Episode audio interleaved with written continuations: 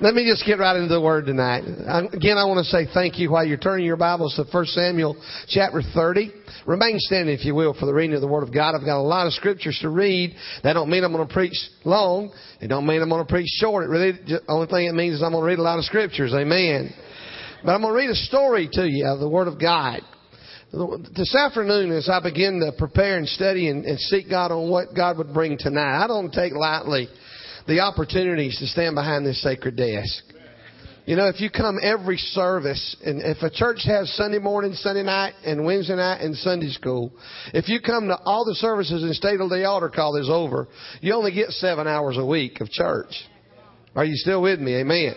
Most of us watch more Bonanza than that. Amen but, but, but, so you can't waste it. And I don't ever want to stand behind this pulpit not prepared and not, and not have what I think is the, is, is the word of God for the hour.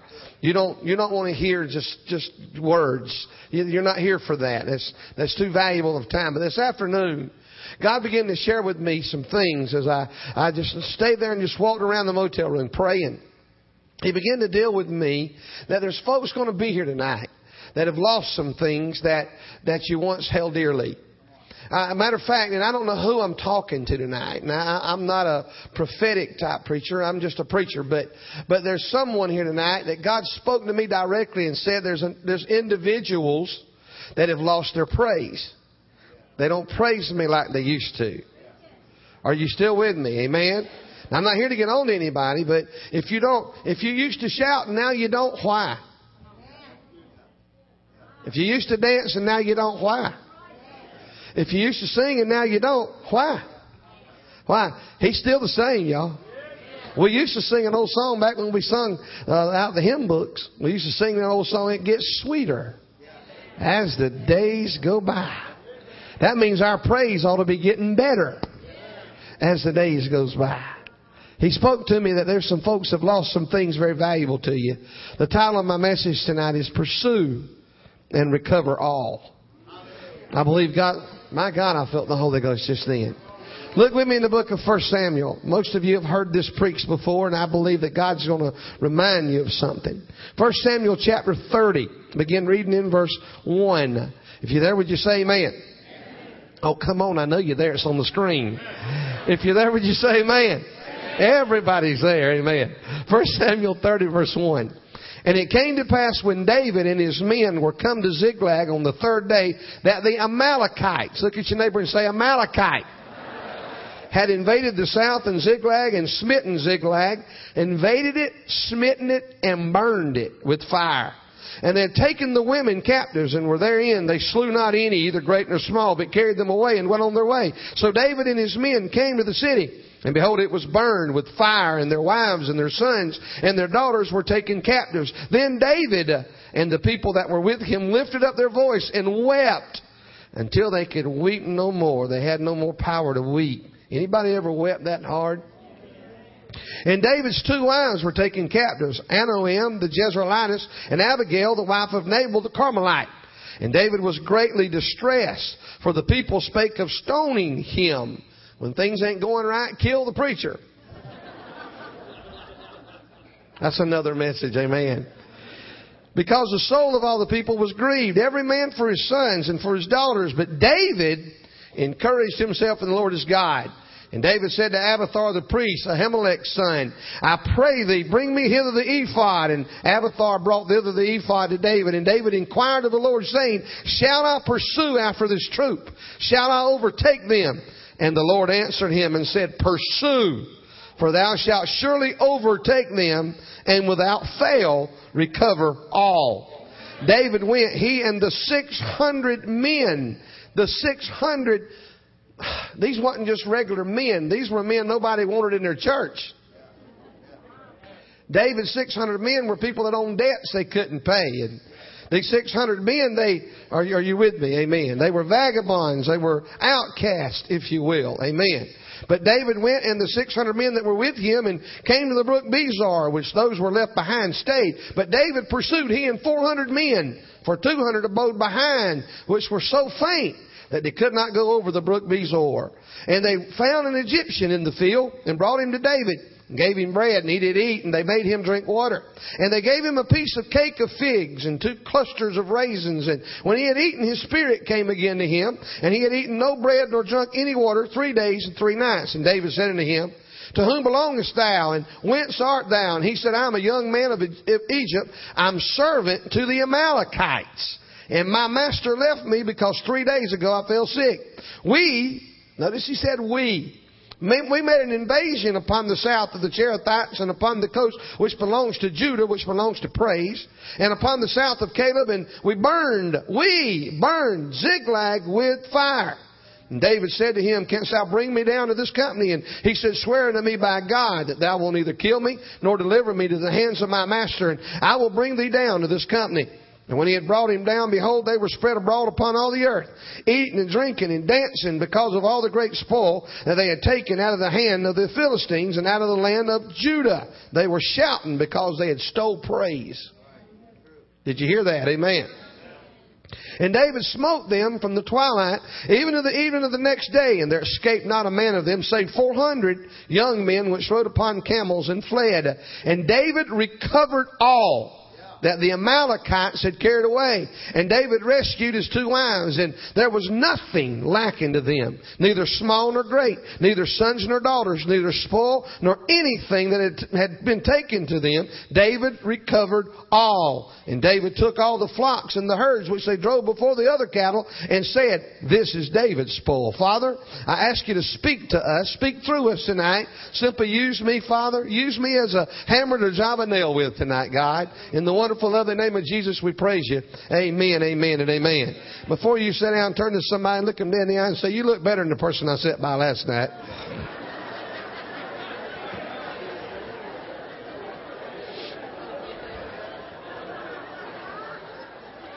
Amen. The message I'm about to preach to you it's not just one for individuals, it's for the church. And it's not just one for the church, it's for the individuals. I'm scared in the day that we're living in, just in the short time that I've been a preacher. I've been a Christian for 22 years and been a preacher for 21 years. And, and just that little short time, uh, I've seen the church lose some things that we, that we, that we gotta go back and get. Can somebody say amen?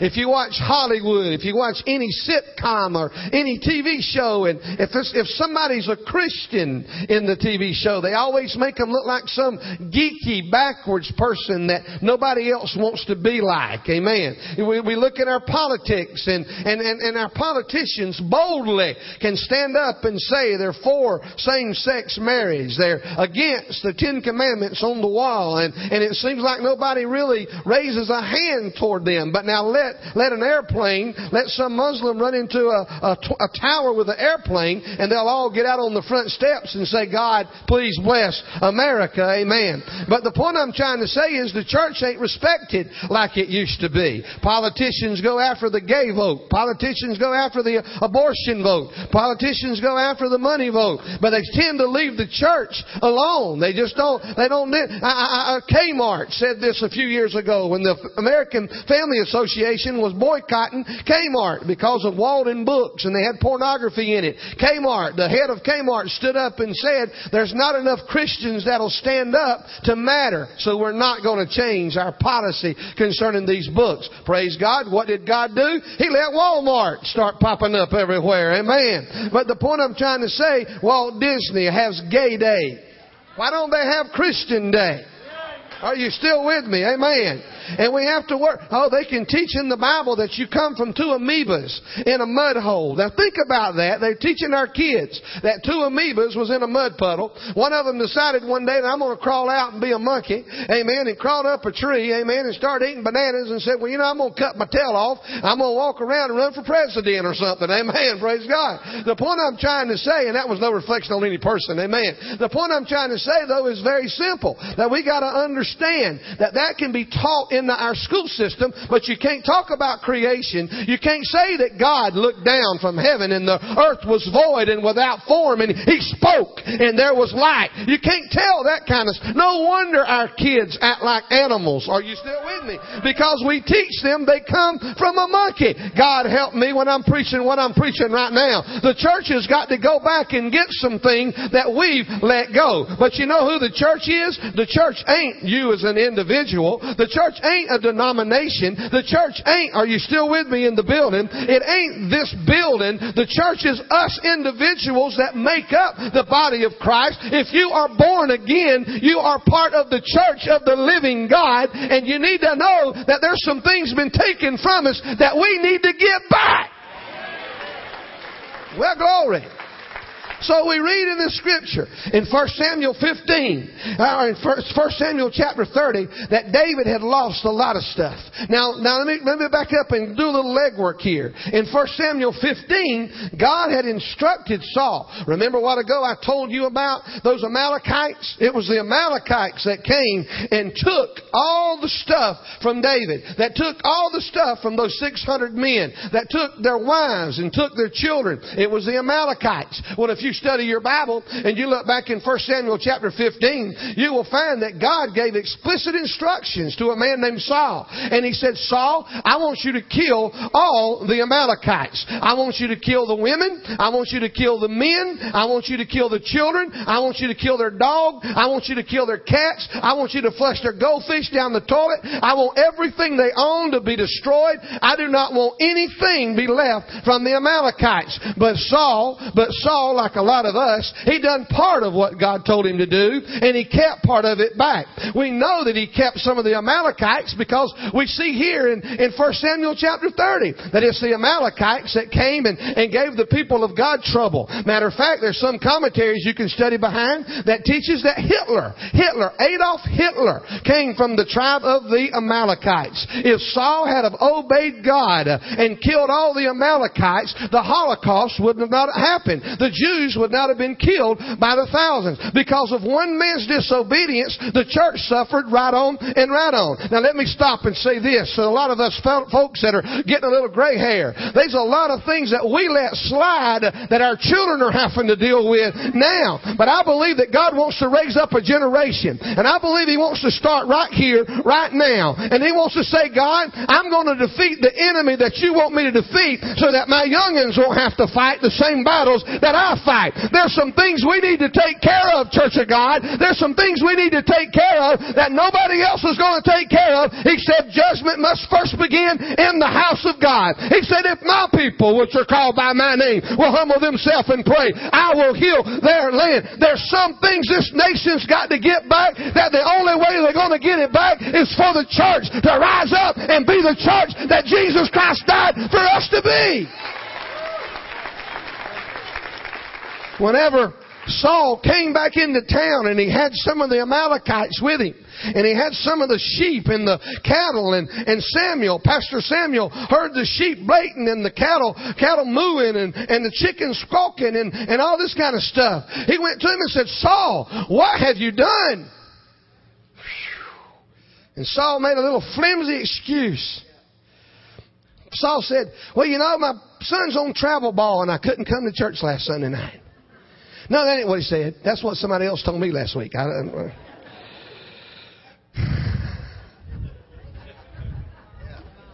I'm not so mean. I can't. I'm too mean to be a preacher. Amen. I need to be. I'm being built like a sumo wrestler. I need to start wrestling instead. I'm kidding. This is what this is what Saul said. Saul said, "Well, I just brought these back to sacrifice to God." And then we hear that famous scripture that Pastor Samuel told him, amen. And he said, Samuel said, is the Lord a great delight in burnt offerings and sacrifice and obeying the voice of the Lord? Behold, to obey is better than sacrifice and the hearken than the fat of rams. God wants you to obey Him more than He wants you to do anything else. My God have mercy. Because of the disobedience of Saul, God said, My spirit, my anointing's got to come off of Saul. I can't use him no more. We act like just because we got it, we always got it, and just because we had it, we still gonna have it. But God said, Saul, no, I can't. You can't have the same anointing that you've been having. I, I don't know why I, I, I feel such a broken spirit right now, but y'all, I want us to get back the anointing that the church used to have. Instead of laying out of church when we're sick, I want us to get the anointing that we come to church because we're sick. Are you still with me? I, want us to see that T.L. Lowery anointing get back where people come from everywhere to get, get healed. Are you still with me? I, I want to see people that are, that are bound by stuff that, that they ought not to be bound by. I want them to be able to come to an altar and get delivered. Get, get set free. Are you still with me? Amen. There's some things that we've got to get back. But now let's boil that down to some individual stuff here. There's some things personally. When I was, you see, 90% of my preaching, I do. 90% of the preaching I hear, I do. So I can't preach a message without it affecting me. Are you still with me? And so this afternoon, while I was in the in the motel room, walking back into pacing, that's when I do my best praying. God, you got to speak, and God began to deal with me that there's some things that I've lost. I began to say, God, why don't I see miracles like I used to? And God said, because you don't fast like you used to. You used to fast 52 days a year because you fasted every Tuesday. Now you fast a day a month. You used to call all night prayer meetings at your church. But now you have a weenie roast instead. Is anybody still with me? You used to have old time foot washing so you didn't have people fussing and fighting all the time. But that guy, we got too uptowny for that. This is the only night I'm here. Y'all got another. Now I noticed something. Help me here with this. You know, I asked God for discernment. Okay. And I noticed, here I am preaching, and y'all had four people up there on the praise team, but tomorrow night you got a guy coming. He's got to have all the choirs together to help him.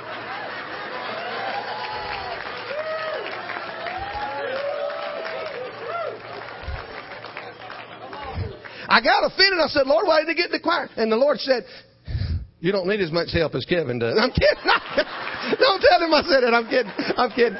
I'm kidding. I'm kidding. Lord Jesus, I done went in the middle and amen.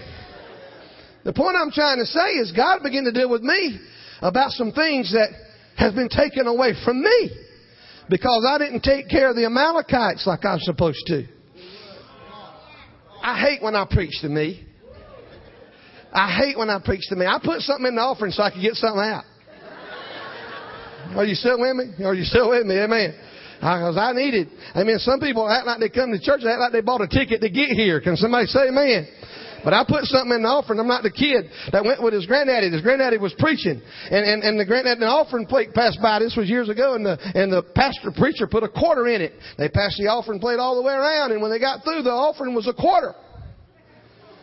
And on the way home, the granddaddy was complaining to the granddaughter. He said, I can't believe. He said, I put a quarter in there, and all the offering was was a quarter. I can't believe that's all the offering was. And said the little grandchild spoke up and said, Well, Grandpa, sounds like to me if you'd have put more in it, you'd have got more out.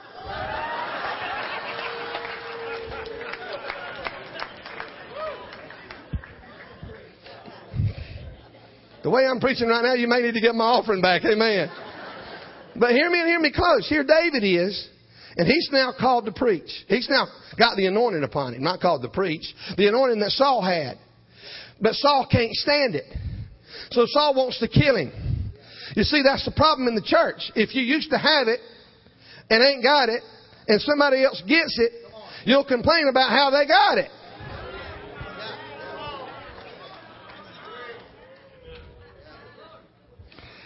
Are you still with me? And so he tried to kill David.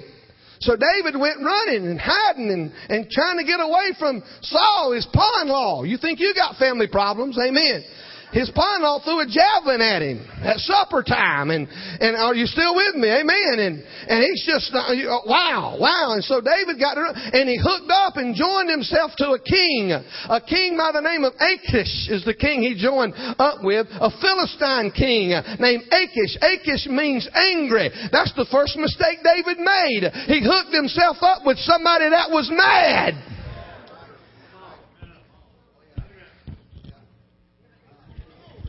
Y'all right now, I wish I was out there listening to somebody else. Amen. Because I ain't preaching real good right now, but it's going somewhere. How many times have you ever hooked yourself up with somebody mad? How many of you know when you hook up with somebody mad directly, you'll be mad? And you won't even know why you're mad. It's like the Hatfields and the McCoys. They got mad over a hog. Are you still with me?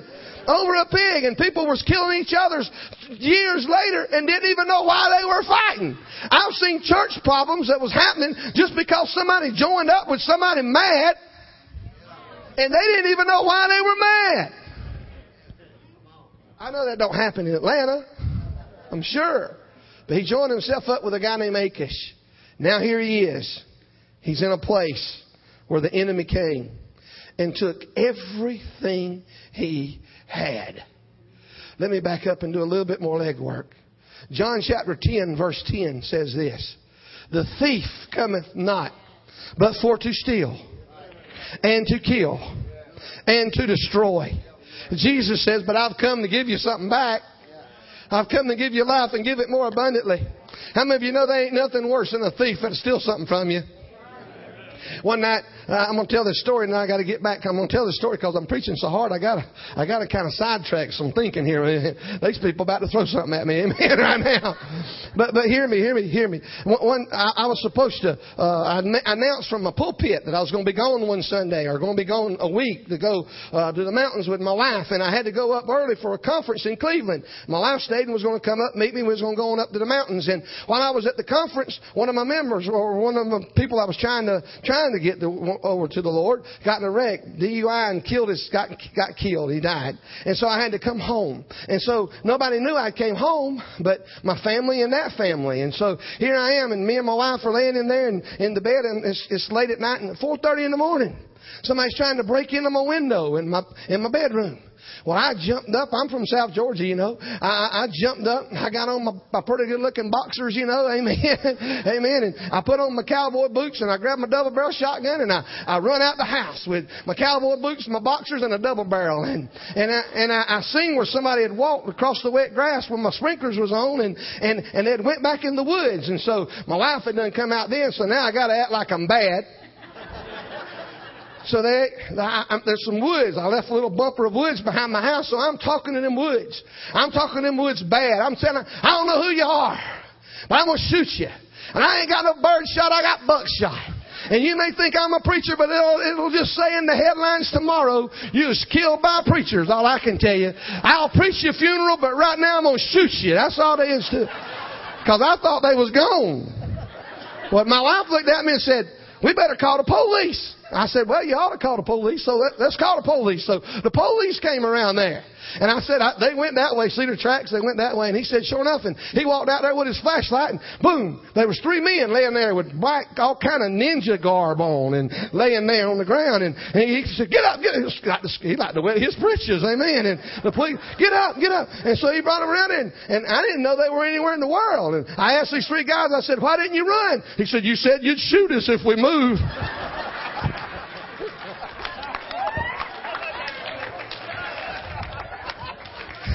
If I'd have known them three guys was out there, I'd have wet my britches. Amen. Headlines in the newspaper next day. Pastor, hold would-be robbers at gunpoint. I said, Lord, that's a lie. Amen. But the point of the matter is, oh, hear me now because I got a point. The point of the matter is we've lost some power in our word because we might not conceive that devil. We might not know he's hiding in the bushes, but ever we speak under the authority of Almighty God, he will humble himself down and he'll be laying there when the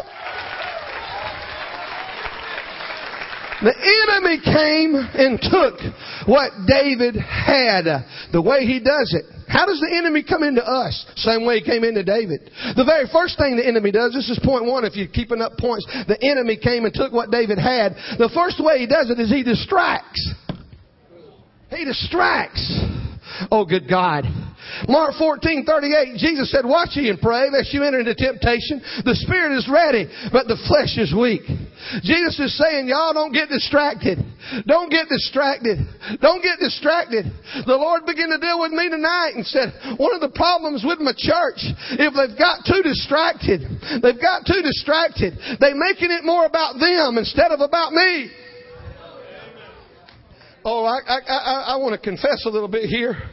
But I was asking God, I was saying, God, as I was praying today, I says, God, God, just help me. Lord, let me do good tonight. Just let me preach good tonight. And the Holy Spirit stopped me. And he said, I want you to preach good. And I want you to do good. But not because of you. I want you to do good because I want my kingdom to be blessed. You see, a lot of times we start praying for stuff and it becomes distracting to us and, and we go to comparing ourselves to other people and the Bible said if you compare yourself among yourself, you're not wise. We go to looking at this one and we go to looking at that one and we go to looking at this and that and the other and God says don't you get distracted. You stay focused. You keep your eyes on the prize. You keep your, you keep running. You keep running because there's a crown laid up for you. Don't you turn aside. Don't you give up. Don't you trip and stumble. I got you back. Just keep running forward. Keep pushing toward the high mark of the high calling of God. There's somebody out there lost that's waiting on you to come by and let your anointing get upon them that they may know that Jesus Christ you serve is real, that He is who He says He is, that He'll do what He says He'll do, and He's coming back. And He's not coming back for some distracted bunch of people. He's coming back for the church of the living God that He died and paid His price for. The first thing he done is he distracts. The next thing he does is discourages. Oh my God. Discouragement causes you to lose hope. Look at Proverbs 13 verse 12. Hope deferred makes the heart sick, but when the desire cometh is a tree of life. It causes you to lose discouragement, causes you to lose hope. He'll distract you. I, that was just going to be a point in the message, but I got to stay there a minute. Not this past assembly, but the one before that. Julian Robinson, they had a video. No, it was two assemblies ago. Had a video of a, a room that was wall to wall from the floor to the ceiling of files.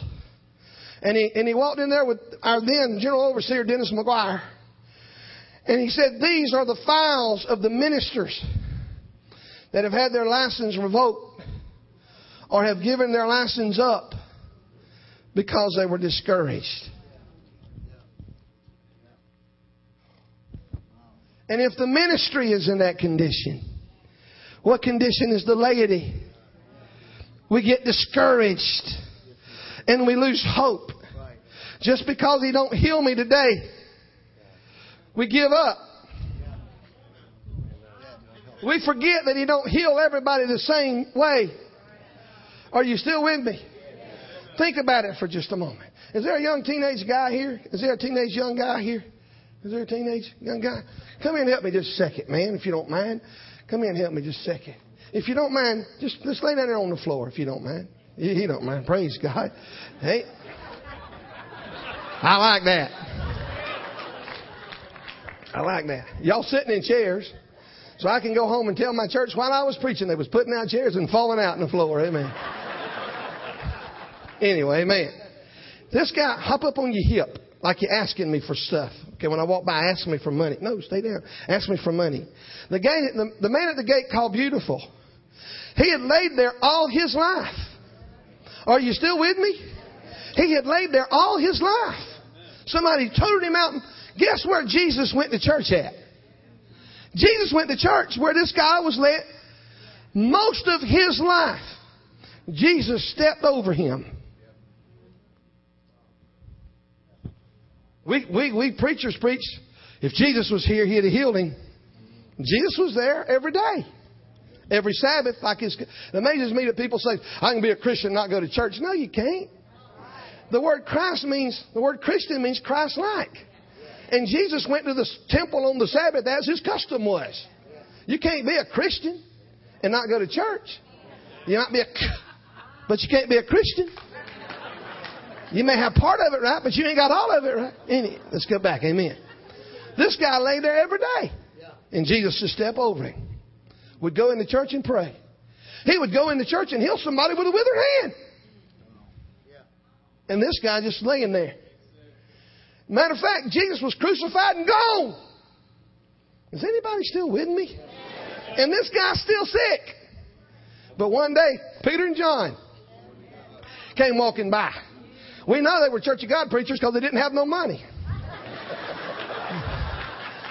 They'd have been bad to say they gave him a 20. Amen. Praise God. But the guy said, give, Peter looked at John and said, I ain't got no money. You got money? John said, I ain't got no money. We just went to that revival down there and that pastor took up everything I had. Amen. I ain't got nothing. What you got? Well, I got Jesus. Well, I do too. And they walk up with this guy that's laid there all this time. Said, we ain't got no money, buddy. And I know the Jesus that we're about to tell you about has walked by you for 33 years.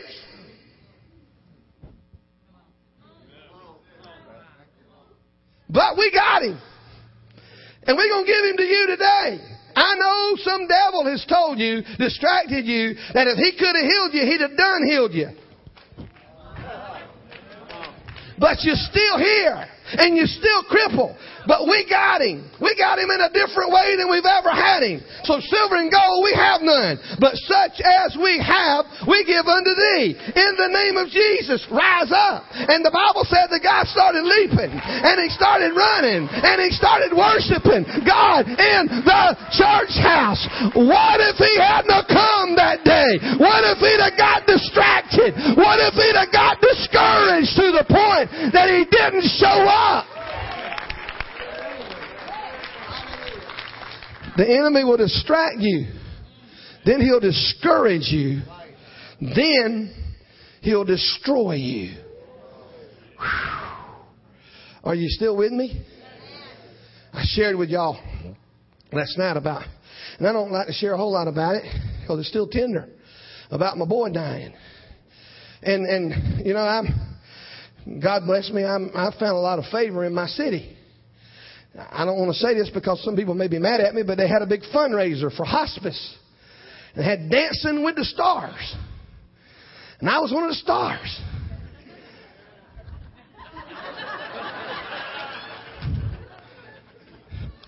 Somebody said, you, you, you worry about them Church of God folks coming and singing? I said, no, them that will be mad, won't come.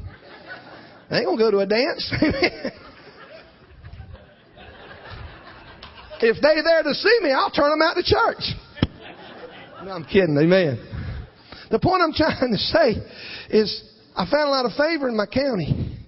So when my boy died, the doctors in town all sent me pills to help me sleep. I took one of them one night. And then the Holy Ghost reminded me I was distracted with the hurt, discouraged with the pain, and now the enemy was about to destroy me with a pill.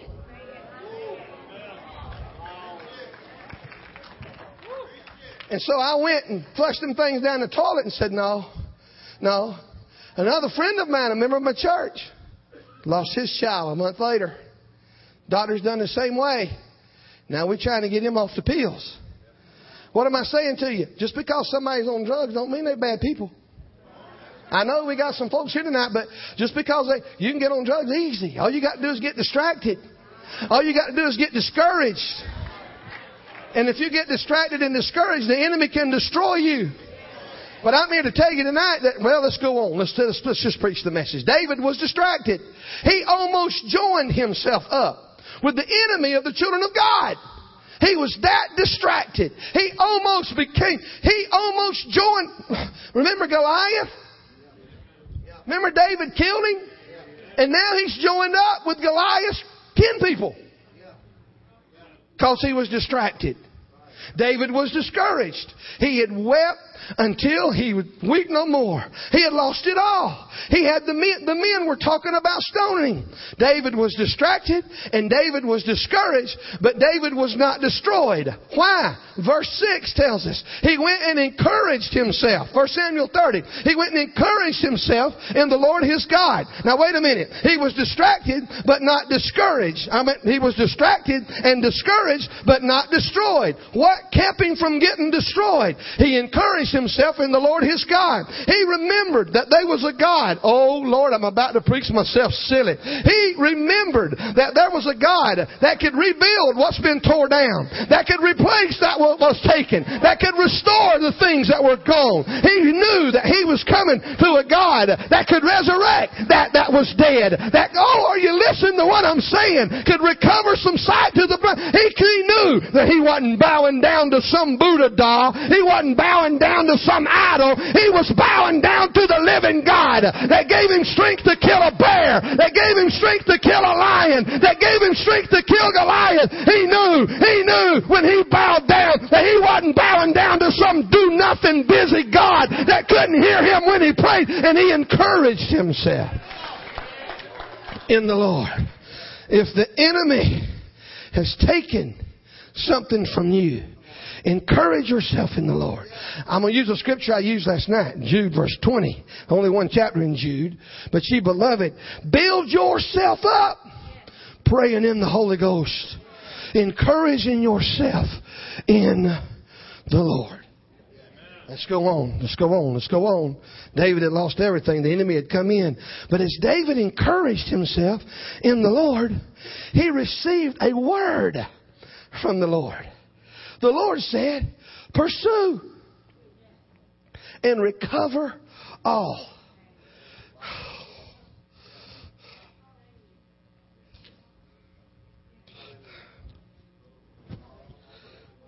Whenever we get to the place where we don't, to get back what you lose, you need to listen to what the Lord says. Listen to what he said in John, Job 23, 12. I've esteemed the words of his mouth more than my necessary food. Look what he said in Psalms 107 verse 20. He sent his word and healed them and delivered them from their destruction. Now let me just preach to you for just a minute. Not everybody that comes and says the Lord says was sent by him. And let me talk to you, Church of God, for just a moment. Back in the Bible days, if you said something God said and God didn't say it, they killed you. They took brickbats and threw them at your head till your brains oozed out your ears. Or you still, they stoned you to death is what they done. But we act like it's just a light thing. Well, God told me to tell you. As a pastor, I don't know if it's, we may have them all in South Georgia. But as a pastor, some of the I told somebody, I, said, I was asked the other night, I was at a outing and they, they had brownies and they, one of them said, Pastor, you want a brownie? I said, is it a Pentecostal brownie? They said, what's a Pentecostal brownie? I said, does it have nuts in it?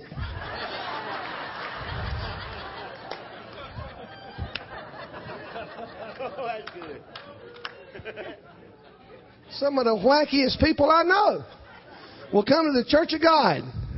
Are you with me? and say some of the stupidest stuff. I had a woman the other day come down the altar and a man was praying, seeking God on his business. I knew what he was down there for, but she was more spiritual than me, so she pushed me out the way and throw her arm, throw her arm around him and says, God's gonna send you a wife, brother. The man been married 20 years. I said, man, you need to sit down. He don't need another. He's got one a word from God. When you say you got a word from God, somebody's life may be dependent on that word. They might be so hungry to hear from God that they'll listen to some garbage that you, that you just feel like saying. Are you still with me? Not everything people say comes from God. Let me give you an example. Let me give you an example. Whenever my boy died, and I don't know why I'm talking about Travis so much, people come with all kind of words to me. One lady come up to me and said, you know, God won't put more on you. The Bible says God won't put more on you than you can stand. I said, that's a lie. The Bible don't say that. It ain't nowhere in the book where God won't put more on me than I can stand. Matter of fact, He always puts more on me than I can stand. That's the reason I have to get on my knees. God won't put more on you than you can stand. He said you can't do nothing without Him. He'll always put more on you than you can stand. But they take that scripture that God won't let you be tempted more than you're able to be and they make it say that. One lady come up to me, and, and God help me before I'm about to say, because I don't want to make nobody mad. One lady come up to me, and I've heard all that stuff about God needed another voice in the choir, and God took you, boy, and all this stuff. It's a wonder people don't, don't stay mad at God. One lady come up to me and says, "Oh God, God needed another rose in His garden." I looked at her and I said, "Well, maybe He'll need a sack of manure tomorrow, and you'll die."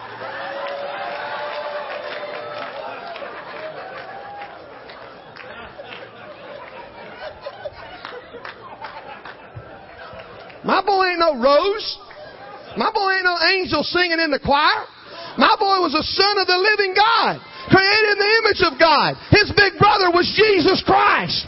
He's not some angel in a choir or some rose in a garden. To be absent from this body means you're present with the Lord. And if you're present with the Lord, that means you're around the throne of God, standing in His right hand. But it also means He's where praise is, because Jesus inhabits praise, and if He's with Jesus, then my boy is here too. So what am I saying to you? Don't listen to everybody when they come to you and say, God said, you make sure the Word backs it up.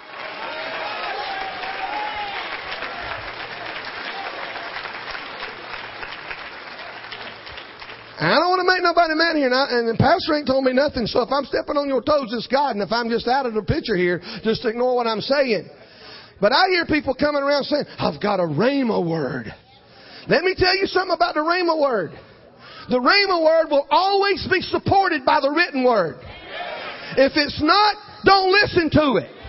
Because he said if you add something to this book, I'm going to add to you the plagues that are written in this book. And if you take away from this book, I'm going to take your name out of the Lamb's book of life. Don't you say God said if God didn't say it. And if you're wondering if God said it, see if it backs up with the written word of the Almighty God. Wow. Pursue and recover Oh, That's the word God wants me to give to some people tonight. Pursue. Pursue. That ain't just a rhema word. That's a written word. Pursue and recover all. Now let's look at that word. If you lost your joy, if you've lost your peace, if you've lost your happiness, if you've lost your hope, if you've lost your power, if you lost your compassion, if you've lost your love for Jesus, if you quit loving your wife,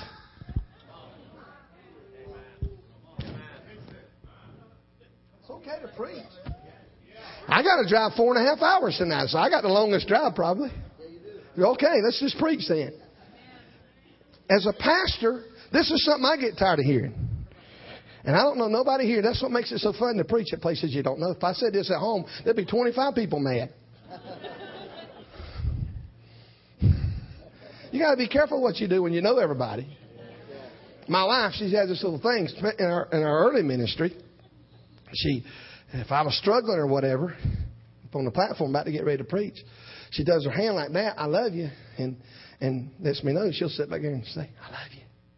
Well, one day I was up there, the place was packed, and she said, I love you. And I went, I love you, and winked at her. Three women winked back, and two men shook their fist at me. you got to be careful what you do from up here, amen. Praise God, that no men wink back. Amen. Praise God.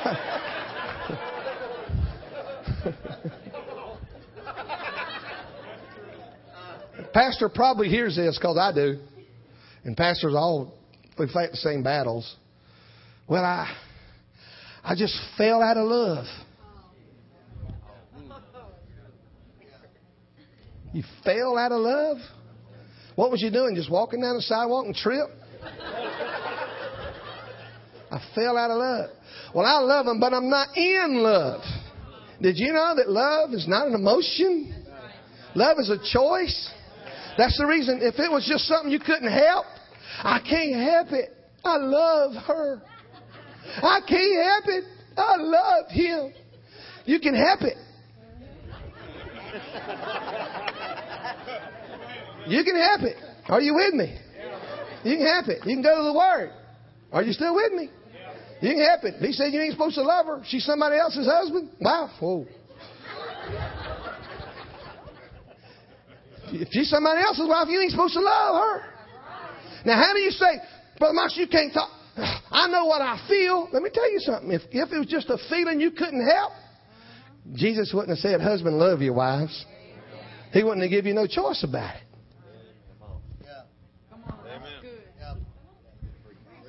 Are you still with me? teenagers coming in pregnant. We had an accident. I told one the other day to come, Pastor, we had an accident. I said, Really? I said, I've been married 30 years. Every time me and my wife done that, it was on purpose. Praise God. I mean, what was you doing? Riding down the road, hit a bump, boom, you're pregnant. That's an accident. I got to get back up here. Amen. I got to get back up here.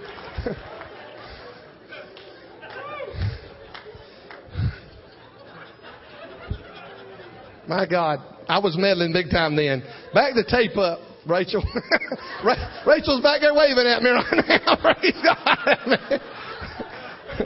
Point I'm trying to say is if you've lost that relationship with your husband, if you've lost that relationship with your wife, I like what one old feller said. He said he was riding down the road. Him and his wife always went on a Sunday afternoon drive, him driving down the road, and, and she'd always sit up next to him. Over the years, she was over there sitting by the window, and they were driving down the road. And one day his wife said, You, you, we used to sit side by side when we went on these Sunday drives. And said the old man looked down and said, I hadn't moved.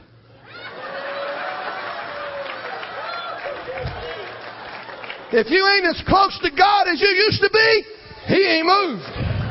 He's still in the same spot.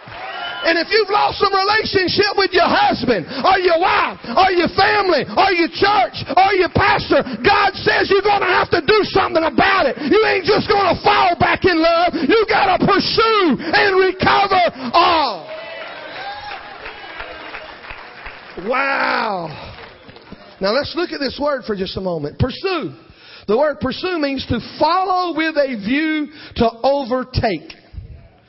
God said, pursue, to follow with a view to overtake. The enemy wants you to think you're weak. The enemy wants you to think you can't do it. The enemy wants you to think it's over. The enemy wants you to think you might as well die. The enemy wants you to think you might as well drink another drink or take another pill or do another line. The enemy wants you to think that you're just no good, that you got to settle for less than what God's got planned for you. But the Bible says in Romans 8:37, "Nay, in all these things we are more than conquerors through Him that loved us." In 1 John 5 5 5. Who is he that overcometh the world? But he that believeth that Jesus Christ is the Son of the living God. Do you believe he's the Son of the living God? Do you believe he's the Son of the living God? If you believe it,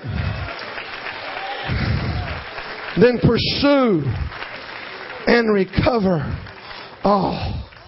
Now, pursuing, pursuing ain't always easy. Y'all don't mind helping me, do you? Staff? I had breakfast with them this morning. One, two, three, four, five. Come here. Can you help me again? Planted brother. David had 600 men. He had 600 men. Where's my devil at? Come here, devil. Come over here, devil. Come over here. What you laughing at? I need you too. Come here. Amen. Come here, sister. Will you mind? Uh oh. She just cussed me out in sign language. you mind helping me right here? The devil, the enemy, he had taken the wives and the children and all the belongings. All the belongings. Whoa, that's got a hole in it. and all the belongings. The enemy had took it. And David, y'all back up that way as far as you can go. I'm glad y'all building another church. Let's back up here, back up against the wall. David had 600 men, so actually had 601 because he had 600 plus him. And they got them together. They were all going to kill him until David got a word from God. And he says, Y'all, God's told me to let's pursue and recover all. So let's go. So they start going, pursuing, they pursuing. They're seeing the tracks. Uh oh. It ain't. It's hard. Pursuing ain't as easy as we think it is because a third, two of them, back up against the wall. A third of his army stopped at the creek. The creek called Besor. The word Besor means a wadi. A wadi means a reservoir that is full in rainy season but dry at other times. A lot of people will run down to a church that's wet today, but it's just a wadi. But the 400 stayed with him. We're pursuing. We're pursuing. We're pursuing. While they're pursuing, where's my teenage guy at? Where's he at? Come on down here, man. Lay down in the floor again. My God. While they're pursuing. While they're pursuing they come across an Egyptian servant to the Amalekite. He helped burn down the house. He helped load up the women and the children and the stuff. But they stopped and they gave him some fig cakes and some raisins. Are you still with me? Must have been chocolate covered raisins. Amen. and made him drink some water. And then they said, I like you. He's got to go on the road with me. Amen. Here, now who are you? I'm an Amalekite. I'm an Egyptian. I'm servant to the Amalekite. I'm servant to the one that burnt your house down. We went and took Judah. We went and took your praise. We're the reason you cried till you couldn't cry no more. We're the one, we're the one that sold you young and dope. We're the one that took your daughter's virginity. We're the one that the enemy used to take what you got. Now, most of us South Georgia rednecks would have said, I'm glad you told me. Boom! But that ain't what David done. David fed him, got him up, and looked at him and says, Can you show me where they at? The enemy had used him up. I like this guy. But, but you're distracting the people. the enemy had used him up and thrown him down. But the church came along and picked him up and said, Can you help me find them? And he said, If you'll let me live, if you'll let me live. Well, guess what? The church came to give you life, and you might have it more abundantly. So listen to me, Mr. Mr. Drug Dealer. Listen to me, Mr. Drug Addict. Listen to me, Mr. Gay Activist. Listen to me, all the sinners in the world. When the devil gets through using you, he'll throw you down because you ain't my enemy. I hate sin, but I love sinners. Jesus died for sin, for sinners, because he loved you. So get up. Now you can be on my side. Now we got 402. Now you can show me. I don't know where they went. I don't know where they're at. I don't know how to tell somebody how to get off of drugs. I don't know how to tell somebody some of the things you can tell them. But I need you on my side. I need you on my side. You've been on the enemy side too long. Now you're on my side. So show me. Show me how to get my daughter back. Show me how to get my son back. Show me. Show me. Show. Show me, show me, show me. And he showed him. He showed him. He's now the leader. He didn't go through the MIP, the CAM, the LOU, and all that. He just got up and became a part of the church and said, Give me life, and I'll show you how to get it back. Y'all ain't getting this. So he showed him. He showed him, and David went with the 400, and he smote the enemy. Run, enemy. He smote the enemy, whipped the enemy. Then he took the wives. And he, wait a minute, give me my stuff. Where'd he go?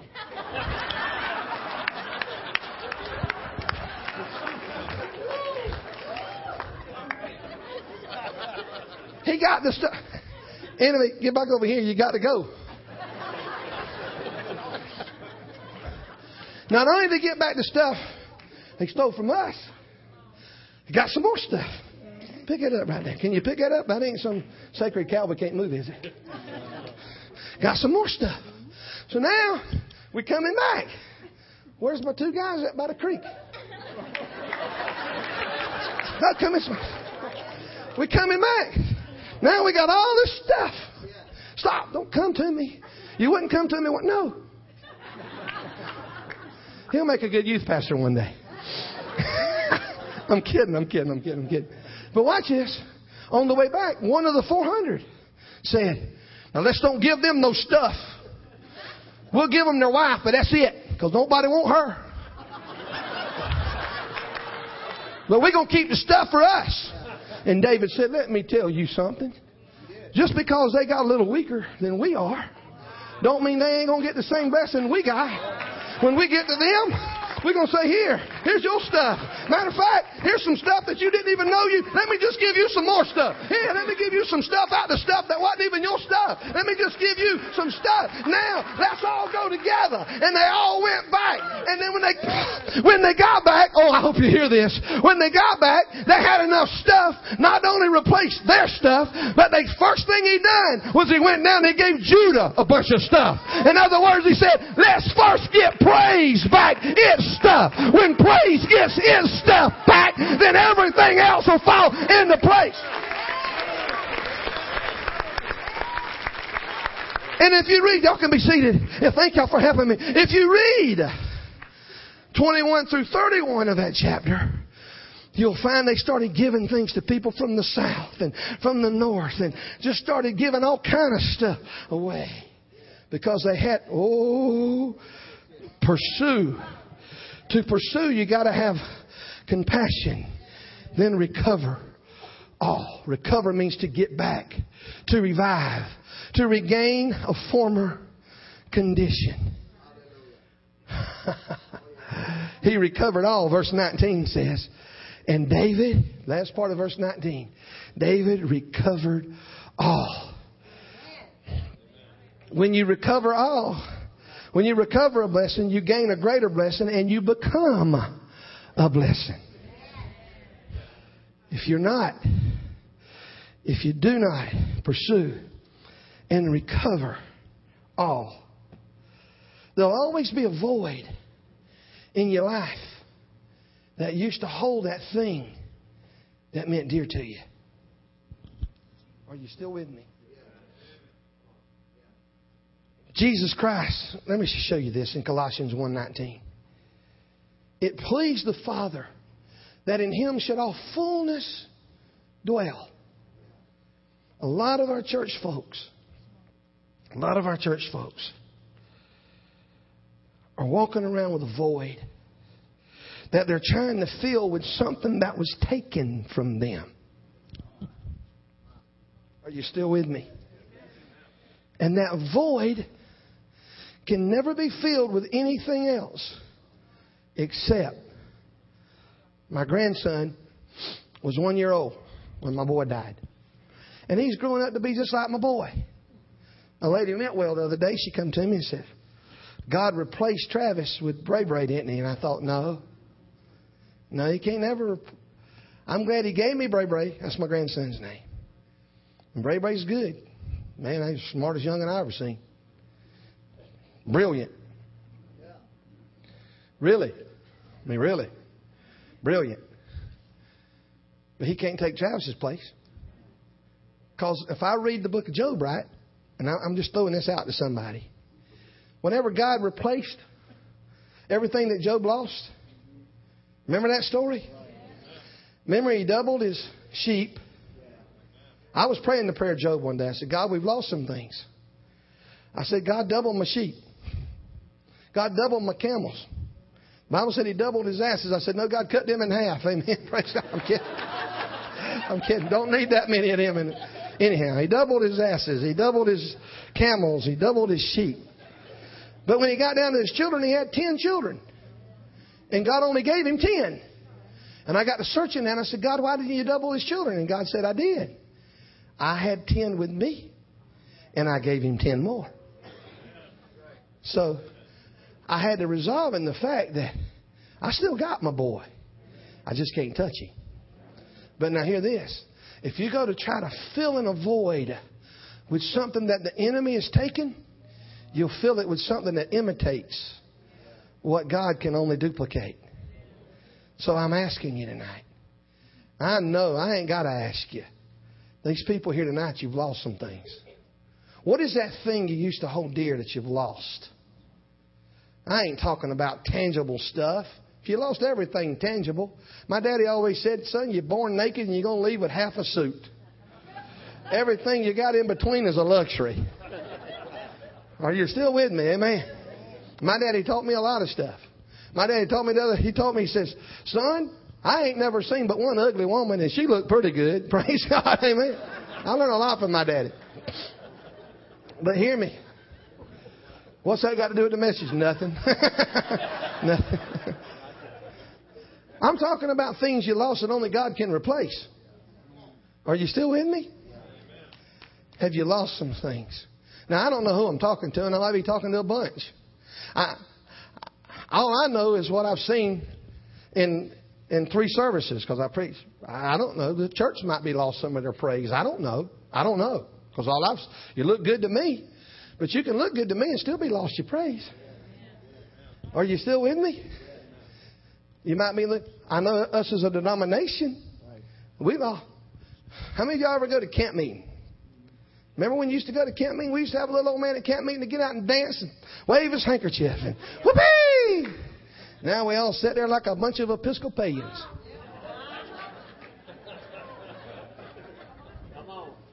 Are you still with me? Have we lost our praise? Have we lost our shout? I like all the music. I like all the music. I love all the music. But we've let go of some music that we need to keep.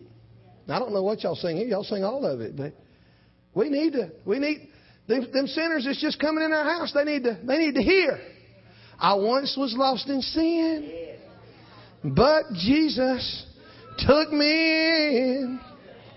Then the light from heaven, it filled my soul. It bathed my heart in love. And he wrote my name above. And just a little talk with Jesus made me whole. My God. We need to keep some of that. I got on my choir leader the other day. I said, you got to quit singing them 7 11 songs. She said, What are you talking about? I said, They got seven words and you sing it 11 times.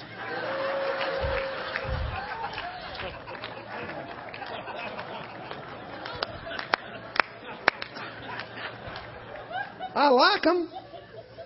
But we need some testimony songs too. Remember this one? Jesus made the difference. Jesus made the difference. Jesus made the difference in my life. Cleansed my heart, made me whole, gave me joy down in my soul. Jesus made.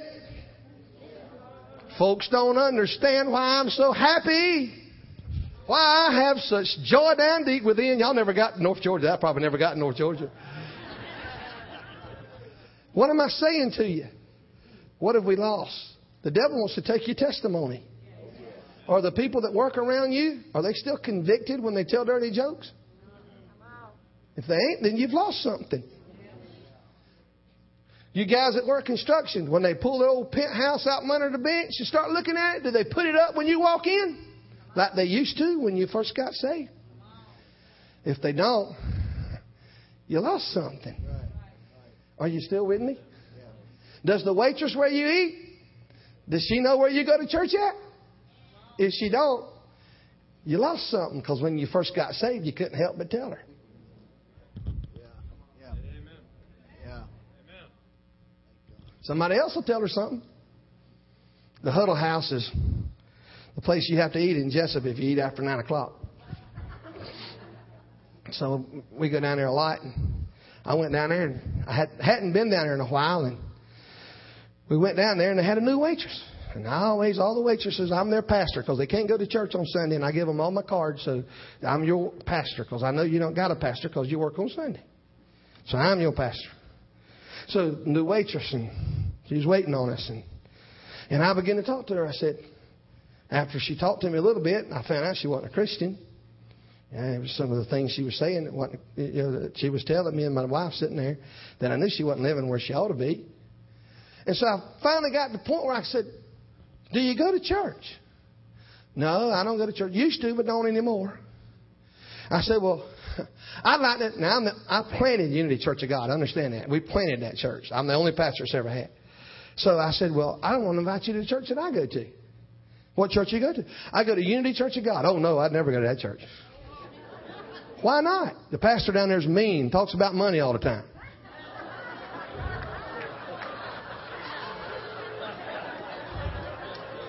I said, Well, I'm the new pastor.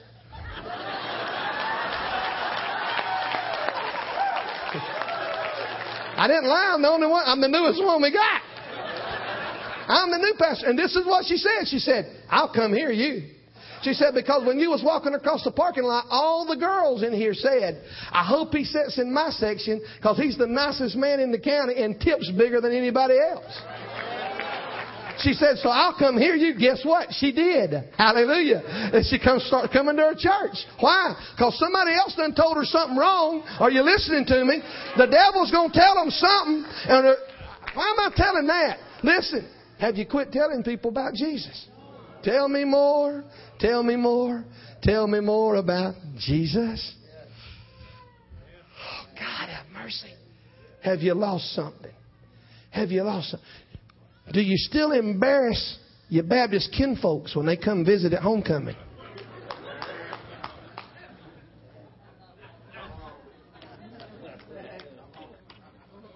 Let me show you how easy it is to get you pray. I'm, I'm meddling here, but I'm almost through. How easy it is for the devil to steal your praise. We built the first sanctuary, and God's given me a lot of favor. The governor called me the other day and said, I want to come to church with you. Governor Perdue, not the one we got now. I want to come to church with you Wednesday night. And I said, Oh, what you want to speak on, Gov? He said, Nothing. I want to come hear you. Whoa. So I got some favor. So we've had this new sanctuary getting ready to dedicate it. I invited all the senators, the representatives, the governor, all of them. Did. I invited George Bush. He was busy. He couldn't come. But I invited him. And I had all these dignitaries sitting on the front row. And we're dedicating this church. And, I, am thinking, I got a man named Chip in my church. Black brother. Got a bald head, about the same age as me.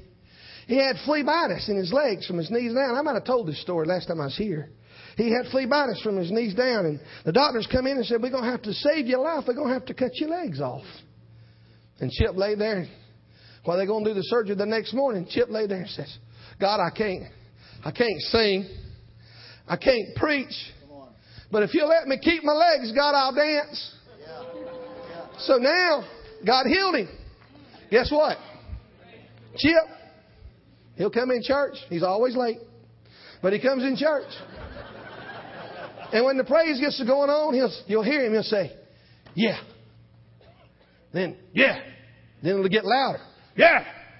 Then all of a sudden he jumps out the pew and he gets the aisle. Now, I ain't talking about he does some leotard and dance. I'm talking about he dances till, I mean, he just sweat be running off that bald head and he's just going at it. Well, here I am on dedication day. And I got all these dignitaries.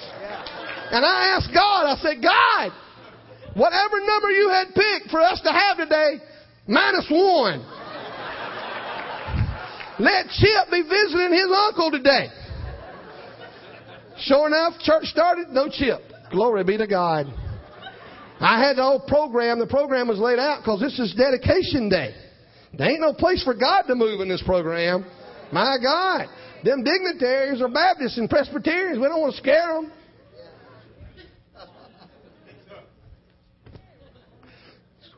So the music minister's singing. Chip's extra late that day, but I see him come in. But I know, I said, no problem. I know the song they're going to sing. It's one of them slow songs. Nobody could worship to that song.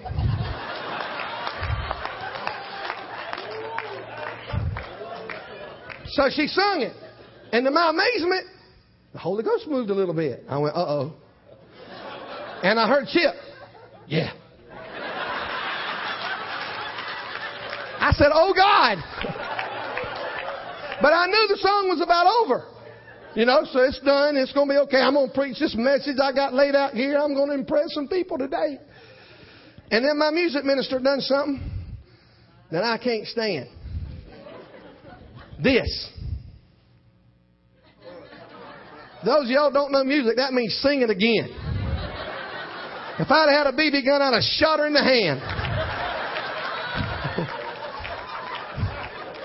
She held up her hand. Sing it again. Now, yeah. Yeah. And to a song you really ain't supposed to worship to. Here comes Chip. Down the center aisle.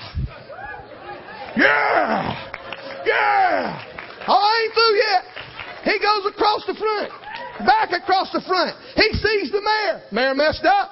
Mayor made eye contact with him. Chip grabs the mayor by the hand. Throws his arm around him and dancing. The mayor had to dance. He didn't have no choice.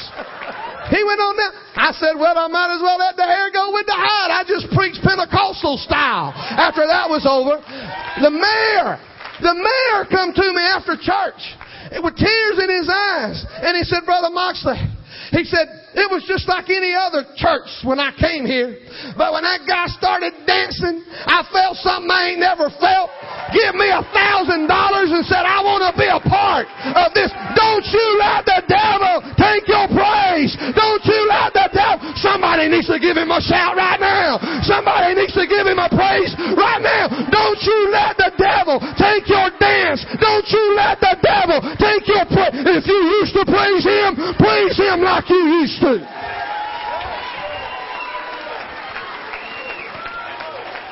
Pursue. Stand with me to your feet.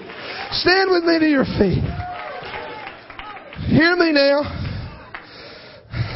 These people here tonight, the enemy done took something from you. We used to sing a song. Y'all probably still do. I went to the enemies and I took back, stole from me. I said I took back what he stole. I said I took back what he stole. You see, I went to the enemy's camp and I took back what he stole from me. Well, he's under my feet. He's under my feet. He's under my feet. He's under my feet. He's under my feet. He's under my feet. Satan is under my feet. Hear me. Makes people here got children. The enemy done came in your house and took them. Do you hear me? Some of you get relationships. You're, I could name a million things and hit, hit somebody but hear me close. You know what you've lost. You know what the enemies took from you. And my word to you from God today, and I could back it up with the written word, is this pursue and recover all.